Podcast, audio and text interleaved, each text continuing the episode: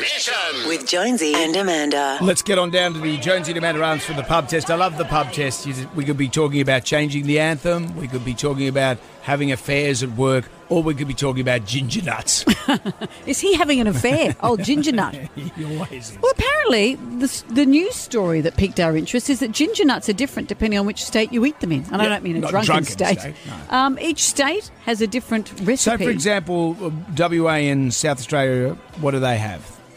And uh, the- Western Australia, South Australia, Northern Territory have the same sweet recipe. Yep. While those living in Victoria and Tasmania have an even sweeter flavour. really, Um, and I think New South Wales and ACT have the same thick and hard recipe.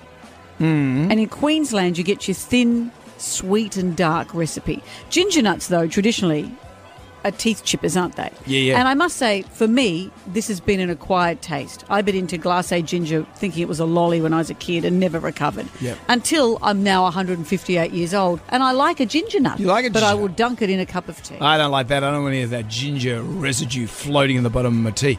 I do like a rock hard ginger nut though. Yeah, Interesting, isn't it? I think the ginger nut is the big divider in the biscuit world. So here we are, ginger nut biscuits. They pass the pub test for you.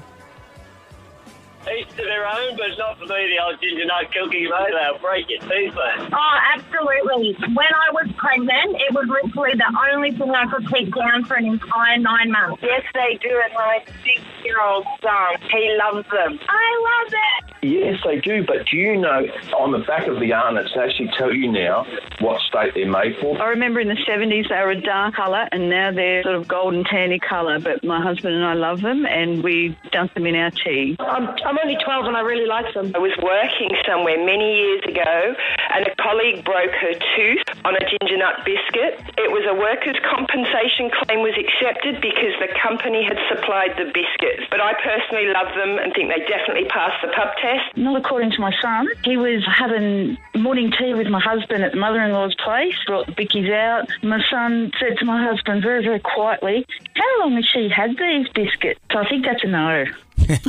How long is she had stale. these for? Next week, orange creams, a waste of space. Jam Nation. With Jonesy and Amanda.